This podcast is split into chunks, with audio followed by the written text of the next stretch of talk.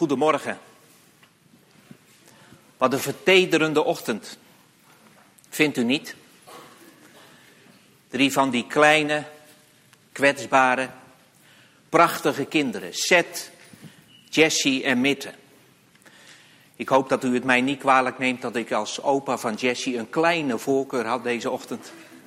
Maar ik hoop hem zo snel mogelijk weer kwijt te raken. Want ieder kind mag er zijn. En wat een aandacht voor de kinderen vanmorgen. En misschien zat u hier wel, het is een gevoel wat ik helaas tot mijn schaamte nog wel eens in mijn leven heb herkend. Ik ben hard bezig het kwijt te raken. Dat is dat gevoel van, waar is al die aandacht nou voor nodig? Jot, zijn maar kinderen. Hebben we geen belangrijke dingen te doen? Ik bedoel, we zitten hier toch ook als volwassen mensen. Is er geen serieuzere business dan zoveel aandacht geven aan kinderen die er overigens zelf helemaal niets van meemaken? Misschien zelfs alleen maar iets bedreigends. Zoveel mensen ineens in de armen van een vreemde man. Met respect voor Jan Willem. Wat de liefde straal je uit Jan Willem, want mijn eigen kleindochter wil bij mij zelfs nog wel eens huilen. Niet te troosten. Dat ligt ongetwijfeld aan mij. Maar dat gevoel van, kom op man, de wereld heeft veel grotere zorgen aan het hoofd. Helaas, helaas moet ik vanmorgen een boodschap verkondigen die misschien nog wel het hardst voor mezelf is. Eigenlijk zou je elke dag, misschien zelfs wel elke minuut aandacht moeten geven aan een kind. En dan niet in termen van de glimlach van een kind. Maar een kind zoals die hulpeloos, kwetsbaar, vertederd in de armen van vader of moeder ligt. Ik wil vanmorgen met jullie gaan kijken naar de kracht van een kind. Ja, de kracht. De kinderen gaan ons voor als het gaat over hoe het leven bedoeld is. En misschien worden we vanmorgen als volwassenen wel geconfronteerd met de buitengewone kinderachtigheid die wij als volwassenen vaak nog hebben omdat we ons niet meer kunnen gedragen en leven als een kind. En dat wordt natuurlijk niet een betoog van mij. Dat wordt een betoog van de Heer Jezus zelf. Als er eentje is die weet hoe het leven bedoeld is, dan is het God zelf. En hij vond zich niet groot genoeg om maar ergens hoog in een hemel, waar hij dan ook maar zit, te blijven. Iets naar beneden te roepen en het ons maar te laten uitzoeken. Nee, God had zoveel compassie met ons als kinderen dat hij het goed dacht om zelf te komen bewijzen hoe het leven bedoeld is. En wat heeft hij daarin een aantal ingrijpende levenslessen aan ons laten zien? Ik wil met jullie drie teksten lezen waarin de Heer Jezus kinderen ontmoet. En niet alleen de Heer Jezus, ook zijn discipelen worden geconfronteerd met kinderen. De eerste staat in Matthäus 18. Daar ga ik straks in drie fragmenten wat dieper op in. Op dat moment kwamen de leerlingen Jezus vragen: wie is eigenlijk de grootste in het koninkrijk van de hemel? Hij riep een kind bij zich, zette het in hun midden neer en zei: Ik verzeker jullie, als je niet verandert en wordt als een kind, dan zul je het koninkrijk van de hemel zeker niet binnengaan. Wie zichzelf vernedert en wordt als dit kind, die is de grootste in het koninkrijk van de hemel. En wie in mijn naam één zo'n kind bij zich opneemt, neemt mij op. Tweede, niet lang daarna, staat één hoofdstukje verder in Matthäus. Opnieuw een situatie waar kinderen zich melden bij Jezus. Waar die er niet zelf eentje hoeft te nemen, maar je zou kunnen zeggen, de kinderen worden net als vanmorgen aan hem opgedragen. Daarop brachten de mensen kinderen bij hem. Ze wilden dat hij hun de handen zou opleggen en zou bidden. U hebt het hier vanmorgen gezien. Toen de leerlingen hen berispten, zei Jezus, laat de kinderen ongemoeid. Of misschien bent u nog opgevoed met de tekst, laat de kinderen tot mij komen. Belet ze niet bij mij te komen. Want het koninkrijk van de hemel behoort toe aan wie is zoals zij. En nadat hij hun de handen had opgelegd, trok hij weer verder. En de laatste tekst, je zou kunnen zeggen, is dezelfde gebeurtenis als de tekst die we net lazen uit Matthäus 18, maar dan opgeschreven door Marcus. Door de ogen en de ervaring van Marcus. Ze kwamen in Capernaum. Toen ze in huis waren, vroeg hij hun: Waarover waren jullie onderweg aan het reden twisten? De leerlingen zwegen, want ze hadden onderweg met elkaar getwist over de vraag wie van hen de belangrijkste was. Jezus ging zitten en riep de twaalf bij zich. Hij zei tegen hen: Wie de belangrijkste wil zijn, moet de minste van allemaal willen zijn en ieders dienaar. Hij pakte een kind op, zette het in hun midden neer en sloeg een arm eromheen en zei tegen hen: Wie in mijn naam één zo'n kind bij zich opneemt, neemt mij op. En wie mij opneemt, neemt niet mij op, maar hem die mij gezonden heeft. Tot zover de woorden van God. En ik ga daar drie elementen uitpakken om vanmorgen ons als volwassenen, vaders, moeders, opa, oma, ongehuwd, tiener, puber, alleenstaande, een les te leren. Een les die Jezus ons wil wijzen. Een weg die Jezus ons wil wijzen waarop het leven bedoeld is. Ik sta eerst stil bij dat eerste moment. Op dat moment kwamen de leerlingen Jezus vragen: wie is eigenlijk de grootste in het koninkrijk van de hemel? U moet zich voorstellen, deze mannen waren al een tijdje op weg met Jezus. Waarschijnlijk al een paar jaar. Ze hebben drie jaar met Jezus meegelopen. Het is niet goed te achterhalen wanneer deze gebeurtenis plaatsvindt. Maar gaat er maar vanuit dat de leerlingen inmiddels veel van Jezus gezien en gehoord hebben. Ze hebben wonderen meegemaakt. Ze hebben, ze hebben wonderlijk brood en vis gegeten. Ze hebben over het water gelopen, in ieder geval Petrus, en dat hebben de anderen gezien. Ze hebben midden in een vliegende storm gezeten en Jezus hoefde maar een machtswoord te spreken en de hele zee was als een bladspiegel. Ze hebben genezingen meegemaakt. Ze hebben misschien wel het moment meegemaakt dat Lazarus opgewekt werd uit de dood. En alles wat ze zagen had een buitengewoon diepe indruk op ze gemaakt. En ergens hadden ze al heel goed begrepen dat Jezus blijkbaar een boodschap kwam verkondigen die, die was, die ging over, over een ander type leven. En Jezus noemde dat het koninkrijk van de hemel. Het koninkrijk van God. Jezus beperkte zijn boodschap niet tot het aardse hier. Nee, hij zei jongens, dit is niet alles. Sterker nog, dit is heel beperkt. Eigenlijk ben je niet een kind van deze aarde. Natuurlijk, je bent, je bent hier geboren. Je hoort hier bij de aarde. Maar weet je, dit loopt op de dood uit. Je gaat een keer sterven. En dat hadden ze met eigen ogen al gezien. Hij zei, maar er is een ander koninkrijk. Er is een andere plek. Nou, is een plek? Daar waren ze nog niet over uit. Maar er is een andere manier van leven, een ander burgerschap. Waardoor je heel anders in dit leven kan staan. En Jezus noemde dat het koninkrijk van de hemel. Zouden jullie alsjeblieft ook, zeker als je hier al wat vaker komt, misschien ben je wel lid van deze gemeente of van een andere gemeente. Zou je alsjeblieft goed in je oren willen knopen dat Jezus dat kwam verkondigen? Dat andere leven. Dat koninkrijk van God. Dat Jezus niet allerlei lessen kwam brengen voor dit leven. Die lessen zijn hooguit het gevolg, de consequentie, als je dat andere koninkrijk ontdekt hebt. Dit was zijn allerbelangrijkste boodschap. Jongens, het leven hier kan anders als je ontdekt dat je ergens anders bij hoort. Dat je een ander paspoort kan krijgen. Nee, nog gekker, dat je een andere vader kan krijgen. Dat is het koninkrijk van God, zei hij. En dat hadden ze blijkbaar goed bedacht. Want in hun vraag zit dus, ze hadden met elkaar zelfs ruzie gemaakt, gereden twist, zegt Marcus. Joh, hoe zou dat nou straks in dat andere leven, als je bij dat koninkrijk hoort, wie, wie zou er dan van ons het grootst zijn? Het belangrijkst? Wie, zou het dan voor het zeggen hebben? Ja, we weten wel dat Jezus de koning is, ongetwijfeld, en zijn vader waar hij het elke keer over hebt. Maar even, als wij met z'n twaalfen, hoe zou dat bij ons zijn dan? Oh, wat herkenbaar hè. Wat zijn het gewoon mannen die bij dit leven horen, vind je niet?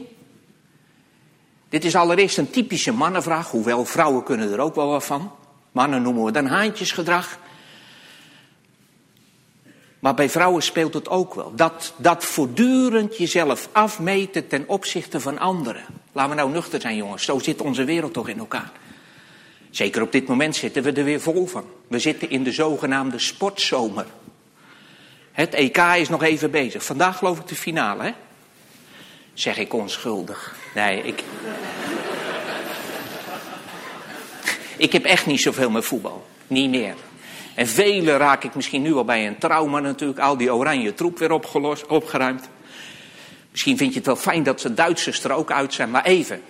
Jongens, sport bestaat bij de gratie van wie is de grootste. Wie is de beste. Wie gaat er met de cup naar huis? Sport is gewoon niet leuk meer als het niet gaat om die competitie van wie wint van wie. Wie mag zich winnaar noemen en wie moet het helaas als verliezer doen. Jongens, dat is ons leven. Dat is ons leven. Niet alleen maar sport. Het hele leven is een sport. Struggle for life. Elke keer stap je weer in een competitie op het moment dat je geboren wordt al. Ik hou het even bij onze, onze familietak. Jessie is nu als enig meisje geboren. Absoluut een wonder. Het ging niet vanzelf. Zo is haar vader ook geboren, als eerste. Wat waren we blij met hem. Zijn we nog hoor trouwens. Maar bij André duurde het niet zo lang of nummer twee meldde zich. En je zou kunnen zeggen, nou dan begint de competitie al. Dat hebben ze niet door, dat geeft ook niet. En zo staan ze zeker nu niet in het leven. En kinderen onderling ook niet. Maar er zit een soort ingeschapen ja, competitiedrang om zichtbaar te zijn. Om aandacht te krijgen. Om het gevoel te krijgen dat jij van waarde bent. Dat je er mag zijn. En waar je als mens al begint, sowieso in het gezinnetje waar je geboren wordt, je zou kunnen zeggen, daar is al een competitie gaande om aandacht. Om eten. Nou geldt dat in ons land niet zo, maar je zou maar in zo'n land geboren worden waar echt gekozen moet worden. Wie krijgt vandaag de boterham? Want we hebben er maar één. Wie krijgt het laatste kostje? Je zou overigens als ouders zo'n hartverscheurend dilemma hebben. Realiseert u zich dat dat voor miljoenen geldt op dit moment? Terwijl wij hier prachtig staan te genieten hoor. Echt. Moet je ook niet nalaten. Maar wat zouden de veel ouders in deze omstandigheden willen staan? Maar het enige wat ze omhoog kunnen houden is een dood kindje. Weer een verloren. Overal competitie, zelfs wereldwijd. Wie is de grootste? Wie kan er zeggen dat hij het voor het zeggen heeft? Wie kan er proberen onafhankelijk te zijn. Want dat is misschien wel de diepste honger die eronder zit. Want als jij de grootste bent, ja, dan trek jij aan de touwtjes. Dan heb jij het voor het zeggen. Dan hoef je niemand meer boven je te dulden. Zou dat niet mooi zijn? Voel je hem? En, en, en dat zit in heel ons leven. Overigens niet alleen die run naar de grootste, maar ook, hier komt hij ook, het werkt ook zo enorm door als jij voortdurend het gevoel hebt dat je niet de grootste bent. Sterker nog, wat dacht je van de minste? Ook dat is de consequentie van zo'n competitief leven. Waar je voortdurend met concurrenten te maken hebt. En elke keer heb je misschien van jongs af aan al gevoeld dat jij het niet redde.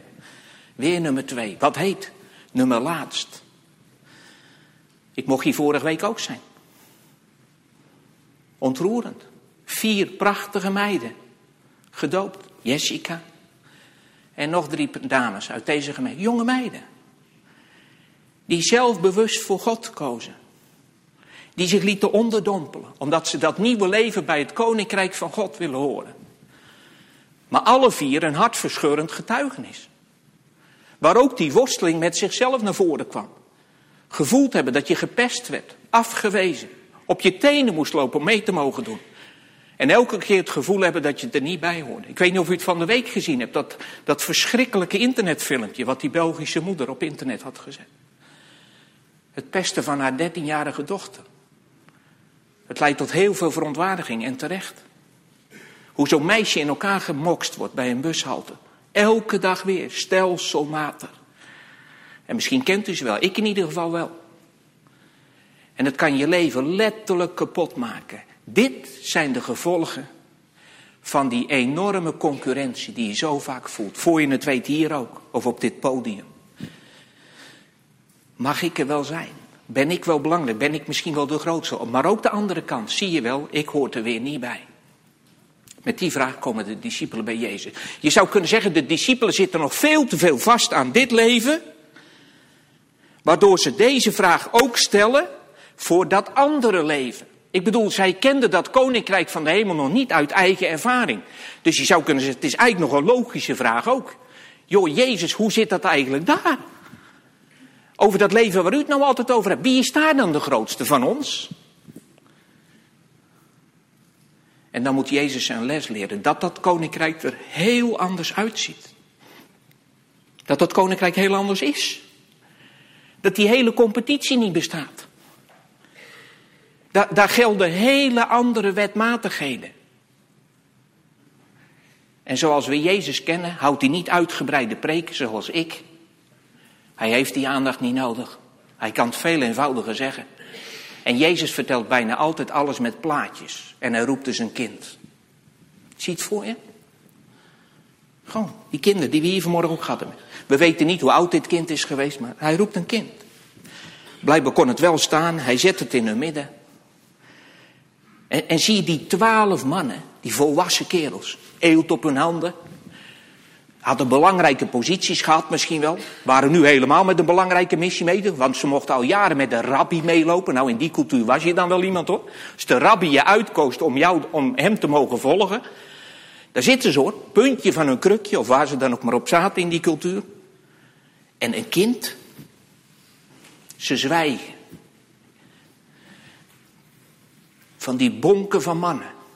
Veel verstand, sommigen. En Jezus wijst naar dat kind. En hij zegt, moet je horen, de biemer doet het niet meer, denk ik. Of wel? Heb ik alleen geen beeld. Oh, sorry. Hij zegt,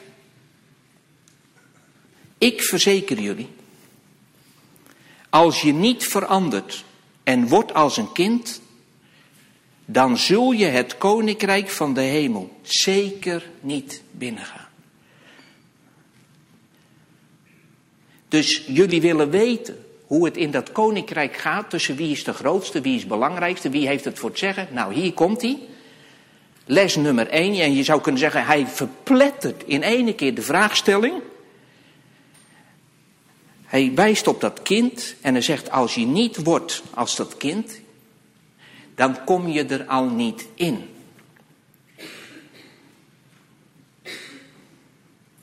Dus maak je niet druk om de vraag. Maak je eerst maar eens zorgen of dat je binnenkomt. Wil jij eigenlijk wel burger worden van dat koninkrijk? Want dat vraagt dat je wordt als dit kind. Nou, en ik hoop dat we inmiddels allemaal aanvoelen dat Jezus daar dan niet mee bedoelt dat je weer klein moet worden in lengte. Dan had ik weer een voorsprong nu. Dat je kinderachtig moet worden. Dat bedoelt hij niet. Dat zijn wij vaak. In die competitiestrijd zijn we buitengewoon kinderachtig. Wat dat betreft is bizar. Wij leven in een wereld van volwassen mensen die steeds kinderachtiger worden. Zeker als je kijkt naar die sportverdwazing. Volgt u die talkshows s'avonds een beetje?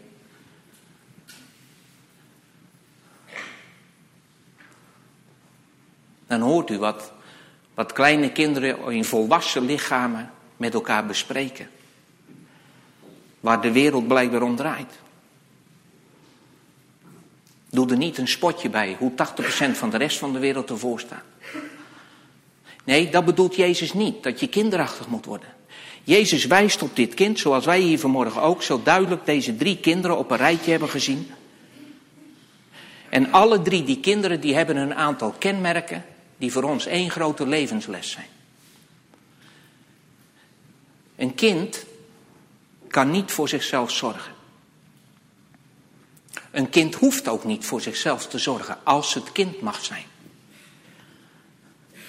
Het kenmerk van een kind is dat als het goed is er nog een vader en een moeder is. Dat is het allermooiste. En het is de verantwoordelijkheid van de vader en de moeder om het kind niet alleen leven te schenken, zoals deze drie kinderen het leven hebben gekregen via hun vader en moeder, maar ook om dat leven te koesteren voor dat kind, om dat leven te bewaken. Een kind heeft nog niet een geweten. Een kind kan nog niet de goede keuzes maken, hoeft ook niet, daar zijn papa en mama voor. Papa en mama zijn het geweten van het kind. Nou kan ik een hele geloofsopvoeding of een opvoedingsverhaal gaan houden, doe ik niet, want neem mij niet als voorbeeld. Maar ouders hebben de plicht, de verantwoordelijkheid om voor kleine kinderen te kiezen. Want als het goed is, horen ouders te weten, papa en mama horen te weten wat goed en wat fout is. Welk speelgoed wel kan en welk speelgoed niet. Is de verantwoordelijkheid van de ouders. En het kind mag gewoon kind zijn. Het kind hoeft geen zorgen te maken, heb ik straks wel eten? Is er morgen wel geld? Wonen we wel in een huis? Waar moeten we vandaag naartoe? Waar moet ik naar school? Dat hoeft een kind niet te beslissen. Dat doen ouders. Een kind mag kind zijn. Een kind is daarmee heel puur. Een kind is dus ook helemaal afhankelijk van zijn ouders. En als het kind het geluk heeft dat hij liefdevolle ouders heeft meegekregen, dan maakt hij zich daar geen seconde zorgen om. En kan hij gewoon kind zijn. Geen zorgen, geen last, want papa en mama zijn er. Zo loopt het kind aan de hand van vader en moeder door het leven, zolang het kind is.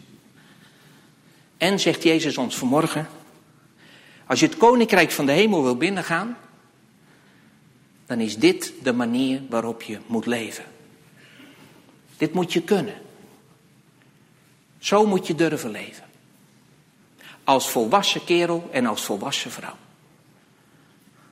En hij legt hier heel sterk de nadruk op. Let maar op die twee woordjes. Ik verzeker jullie.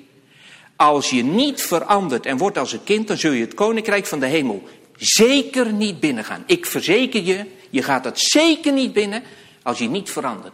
Hoor je wat Jezus sowieso al zegt? Om zo te worden moet je dus veranderen. Jezus weet dat je van nature niet zo bent.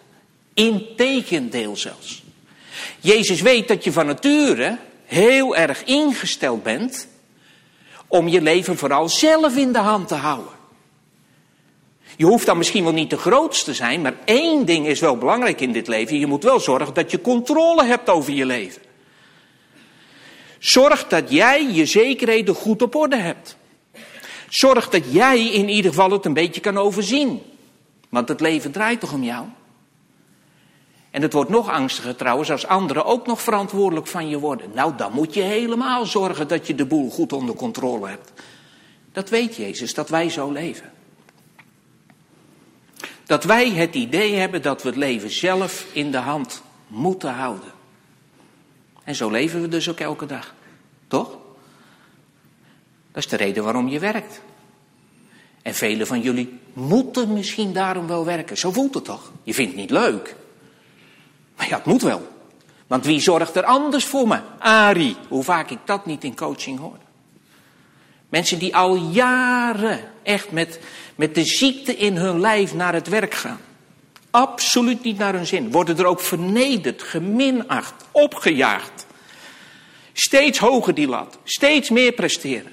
Weer een onderneming erbij. Weer een opening. Weer dit. En nu met de crisis. Jongens, nou slaat het helemaal toe. En men voelt zich letterlijk gevangen. Gestrest.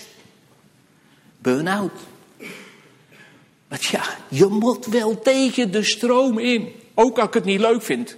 Je moet wel. Want wie is er anders voor me? Dat is onze levensmoraal. Zeker in onze westerse wereld. Zo zijn we. En Jezus zegt, Jullie willen het koninkrijk van de hemel in? Het koninkrijk van God. Je zou nu burger willen zijn. Je zou zo willen leven. Dan moet je veranderen.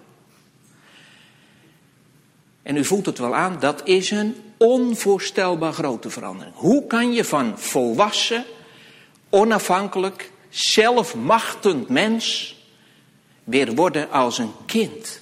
Afhankelijk, kwetsbaar, volgzaam naïef bijna, vol verwachting opkijkend naar een papa of een mama.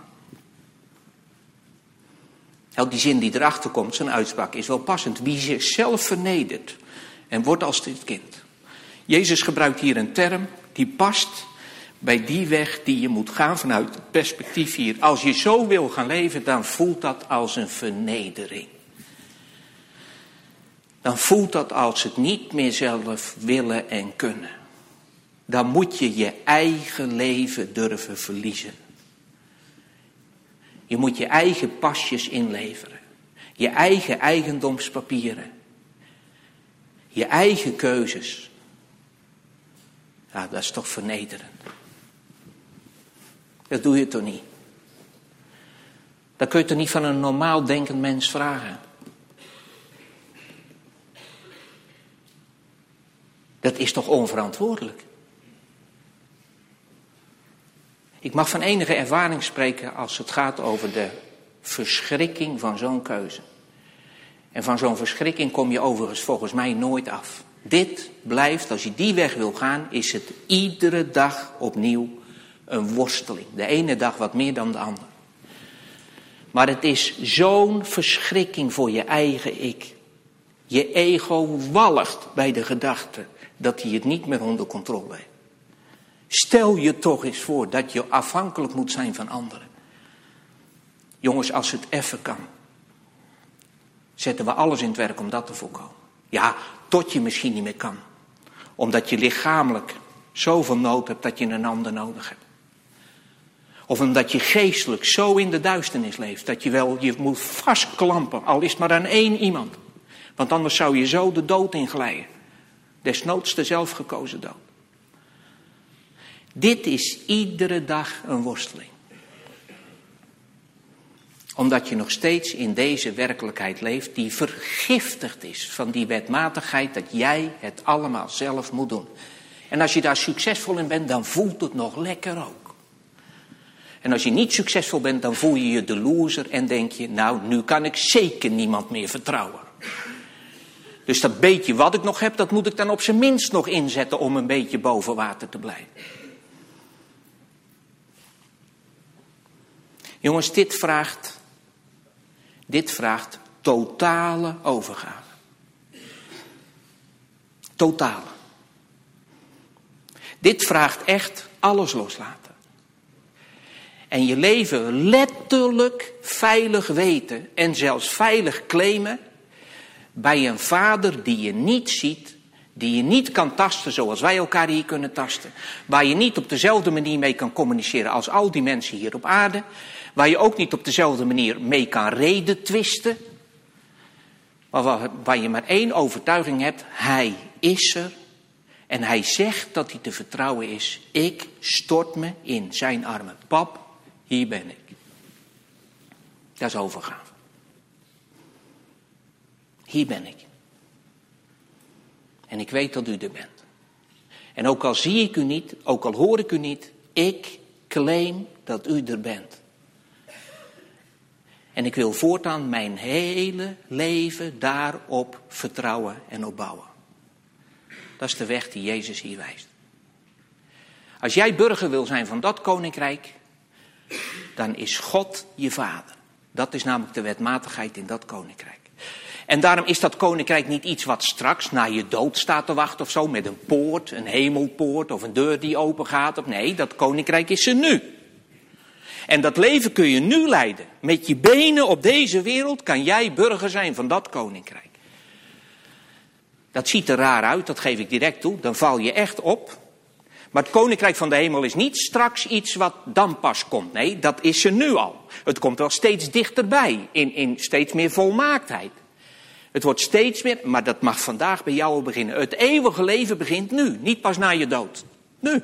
Eeuwig leven is een totaal andere manier van leven. Omdat je al je zekerheden, al je waarden die je nodig hebt, zoek je en haal je alleen nog maar bij je vader in de hemel. Dat is het proces wat hier gewezen wordt.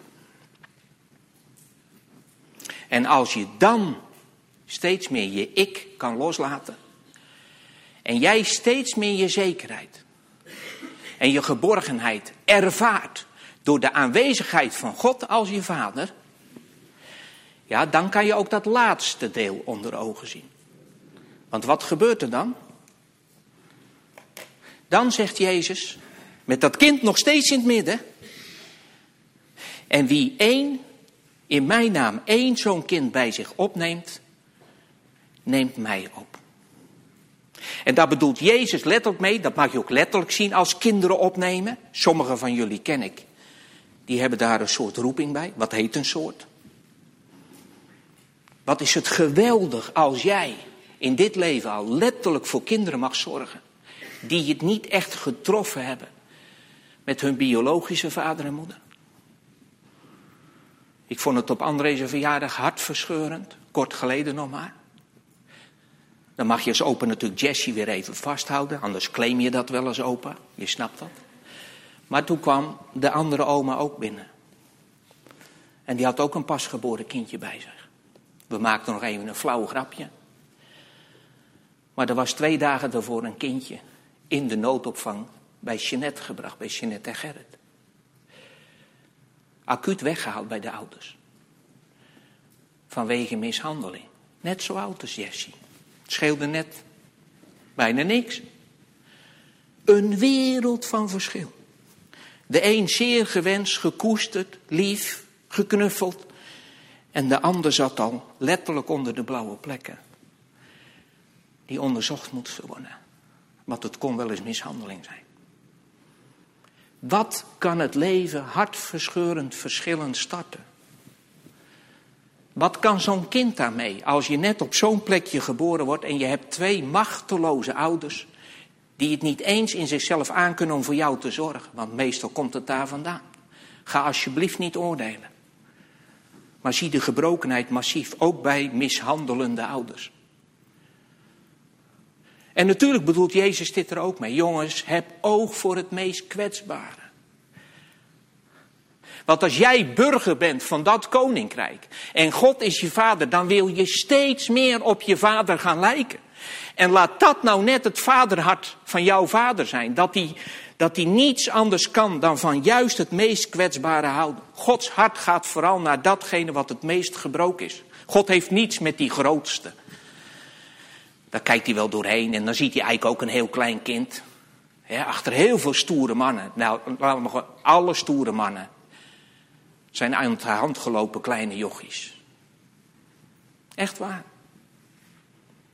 Alleen dat konden ze niet zijn. Dus moesten ze wel stoer worden om zichzelf te redden. Want die liefde en die geborgenheid die ze nodig hadden, die was ze niet.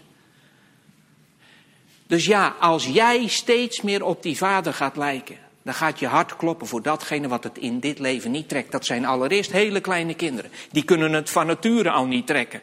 Die zijn biologisch al afhankelijk. Maar wat dacht je van al die volwassen kinderen?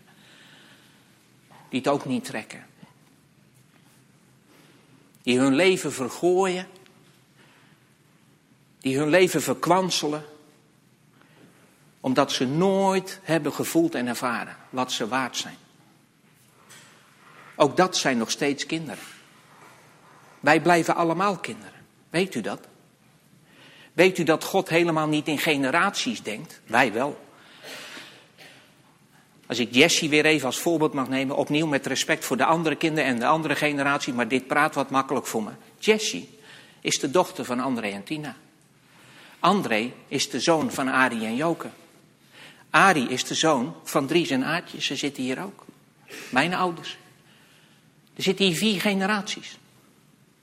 Maar weet u, zo kijken wij naar elkaar. Bij God zijn wij allemaal op hetzelfde niveau. Wij zijn allemaal kinderen van God. God heeft geen kleinkinderen. God heeft geen achterkleinkinderen. Voor God is iedereen zijn kind. En dan moet je eens voorstellen dat wij op die manier naar elkaar gaan leren kijken, omdat we Hem als onze Vader hebben aangenomen, waardoor wij niet meer aan die competitie hoeven mee te doen, maar onze handen vrij hebben, niet meer om zelf naar ons toe te klauwen, omdat we te weinig hebben, maar onze handen te kunnen openen naar diegene die al niet handen heeft om ze te dragen. Dat jij je armen kan openen om het meest kwetsbare op te nemen. Wie het ook is. Luister goed, wie het ook is. Het is en blijft een kind van God. Wie het ook is. Dat zou je vijand wel eens kunnen zijn. En voordat ik de laatste woorden uitspreek, wil ik jullie meenemen naar een buitengewoon confronterend stukje, kort maar uit een DVD. Zij mag opgestart worden, Jacob. Ik leid het even in. Wij gaan kijken naar een fragmentje uit het leven wat verfilmd is geworden over Gandhi. Iemand waar ik zelf erg van onder de indruk ben. Iemand die in 1948 vermoord is in India. Gandhi was een Indiër. Gandhi was een hoog intellectueel mannetje. En Gandhi ontdekte hoe mens onwaardig de samenleving in India en eerst in Zuid-Afrika in elkaar zat. Kleurlingen telden niet mee. Het viel onder het Britse Rijk. En daar hadden de blanke, hoogopgeleide Britten het voor het zeggen. En Indiërs waren een minderwaardig volkje. En Gandhi maakte er zijn levensmotto van om mensen weer de waardigheid te geven, net als Jezus. Daar kwam Jezus ook voor. Hij kwam de mensen vertellen dat ze eigen kinderen van God waren. En hij deed dat met een hindoe achtergrond.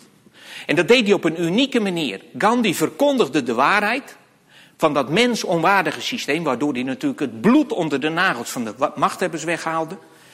Maar hij deed het altijd met liefde en genade. Altijd met liefde en genade. Dus hij verkondigde de boodschap, maar hij sloeg nooit, terwijl hij zelf in elkaar geslagen werd. Het was zelfs zo zout, letterlijk zout, op het moment dat zijn volgelingen, die onder de indruk waren van zijn boodschap, zich vergrepen aan geweld, dan ging Gandhi in hongerstaking om boete te doen voor wat zijn volgelingen deden. Ben je dan een kanjer of niet? Ik vind van wel. Dit mannetje, want hij was klein, misschien zit daar mijn verliefdheid naar het mannetje wel in. Hij was trouwens ook kaal.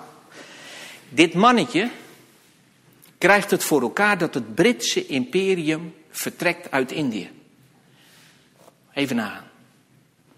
Het grootste machtsbolwerk in die tijd, Engeland, pakt zijn biezen omdat dit mannetje een, een, een geweldloos verzet heeft teweeggebracht. En dus krijgt India zelfbestuur. Maar dan moet u weten, in India had je twee grote bevolkingsgroepen. De Hindoes, Gandhi was een Hindoe van origine. Gandhi was buitengewoon geïnspireerd trouwens door Jezus. En een van de meest schokkende uitspraken van Gandhi vind ik als christen dat hij gezegd heeft: Ik had ooit christen willen worden, al was ik er maar eentje tegengekomen in de praktijk.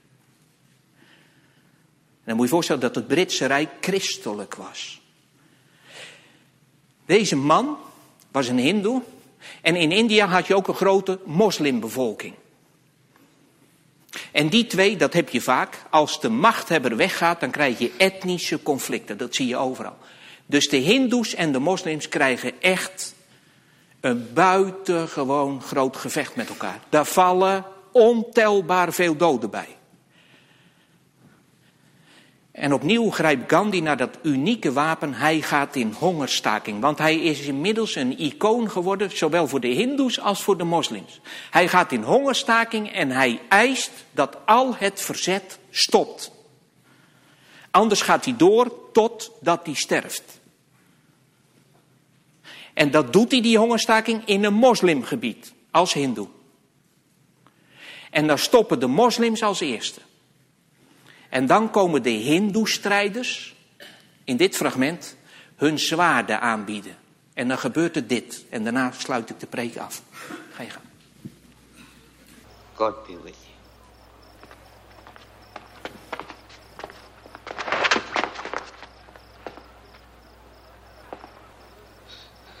Here, eat. Eat. I'm going to hell, but not with your death on my soul. Only God decides who goes to hell. I killed a child. I smashed his head against a wall. Why? They killed my son. My boy. The Muslims killed my son. I know a way out of hell. Find a child, a child whose mother and father have been killed. A little boy or this high and raise him as your own. Only be sure that he is a Muslim and let you raise him as one.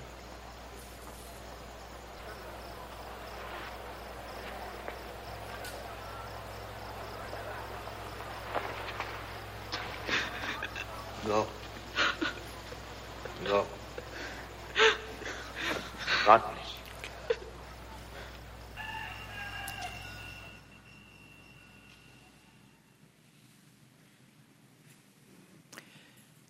Die man is verpletterd. Je zou zo'n antwoord krijgen. Je staakt de strijd, dat is mooi. Gandhi heeft zijn doel bereikt. Hij ligt daar op, op sterven na dood. En uiteindelijk stoppen ook de hindoes, nota bene, hè, degene die horen bij zijn religieuze achtergrond. Die komen symbolisch hun zwaarden aanbieden en hier komt een man met een brandend geweten bij. En hij had al een moord op zijn geweten van een kind, omdat zijn kind vermoord is door die verschrikkelijke moslims. Zo voelt hij het. Maar wat hij niet aan moet denken is dat hij ook nog verantwoordelijk wordt voor de dood van deze man, van Gandhi. En dan komt in opperste wanhoop bij hem. Alsjeblieft, gaat u nou niet dood. Er kleeft zoveel bloed aan mijn handen.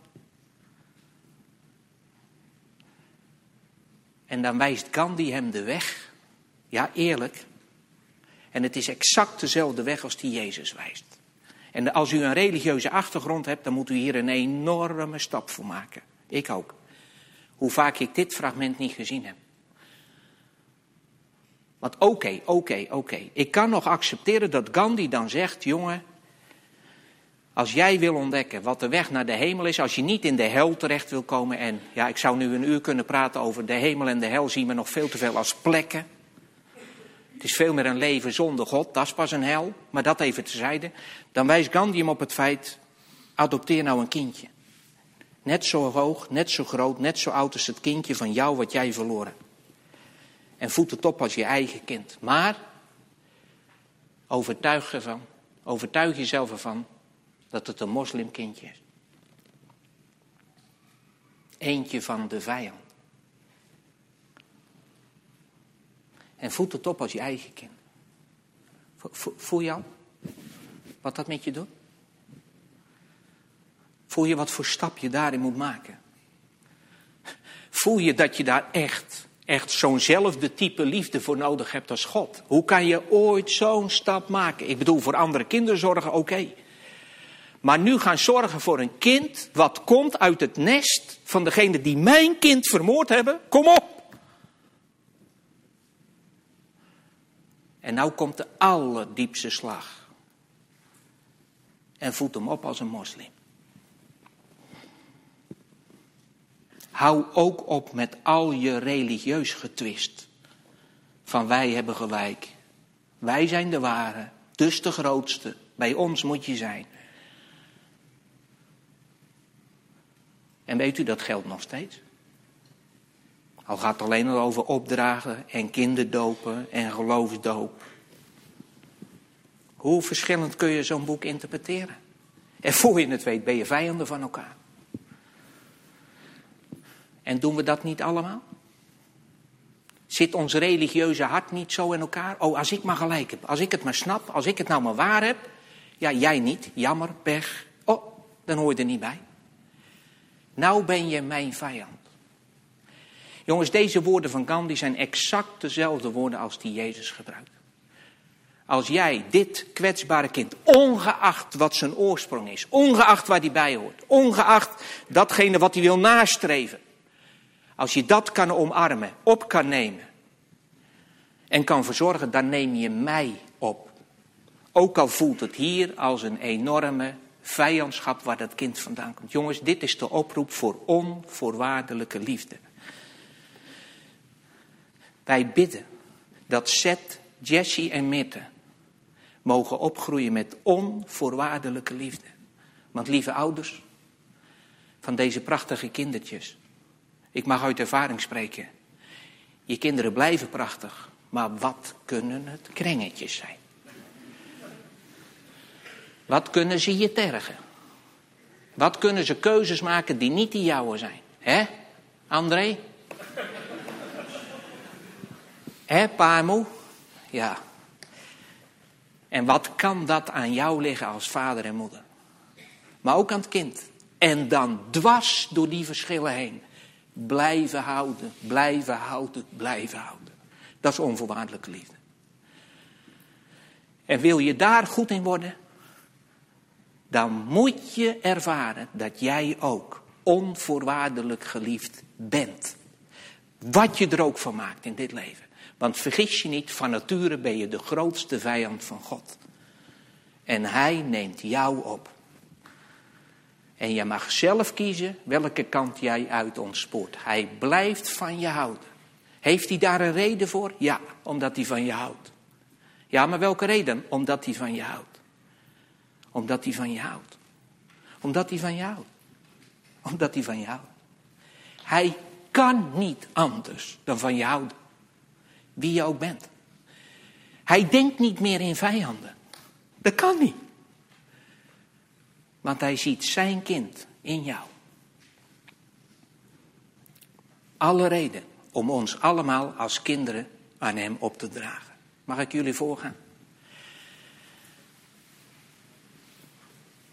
Vader, wat een verpletterend evangelie. Verpletterend goed nieuws. Jezus, wat is dit grensoverschrijdend? Wat zijn we dat van nature niet gewend? En dat hoeven we u niet te vertellen, u hebt die zelf geleefd. En u hebt gezien hoe we op elkaar inhakken. En hoe we bovenal op u hebben ingehakt. We verdragen het gewoon niet als iemand als een burger van Gods koninkrijk zich in ons leven meldt. Oh, wat staat ons ego eens in de weg. En daarom bidden we hier met elkaar. En misschien bidden we voor het eerst of, of luisteren we en, en is het nog echt te ver om, om iets met u te doen. Maar, maar daarom bidden we hier met elkaar en dragen we elkaar ook op. En ik wil zeker ook al die mensen hier voor me in deze zaal opdragen en mezelf. En zeggen, pap, laat ons alsjeblieft merken dat uw vaderarmen om ons heen zijn. Misschien wel midden in het succesvolle leven wat we hebben. Of misschien wel midden in de chaos waarin we nu zitten. Vader, laat ons ervaren dat uw liefdevolle ogen altijd op ons zijn. En dat u niets uit de hand valt, ongeacht wat we hier meemaken nu. Vul ons met uw aanwezigheid door de kracht van uw goddelijke geest. Die, die misschien ook wel door deze woorden iets in ons ontsteekt. Wauw, stel je toch voor dat dit waar is. Stel je toch voor dat ik al die zorgen mag loslaten. Stel je toch voor dat ik echt als een kind mag leven. Omdat God mijn vader is. O vader, verander onze ogen en ons hart. Dat we al het kwetsbare kunnen opnemen. In onze liefdevolle zorg. Omdat we u, Heer Jezus, daarin opnemen. Omdat ons vaderhart, ons moederhart, in vuur en vlam komt te staan. Voor alles wat ons op het pad kruist en wat het zwaar en moeilijk heeft. Wilt u ons daar alle liefde en kracht voor geven? Dank u wel dat we allemaal uitgenodigd worden in uw gezin. Heel jong en heel oud. We blijven en zijn en worden opnieuw kinderen van u. Aan u alle eer, pap. Amen.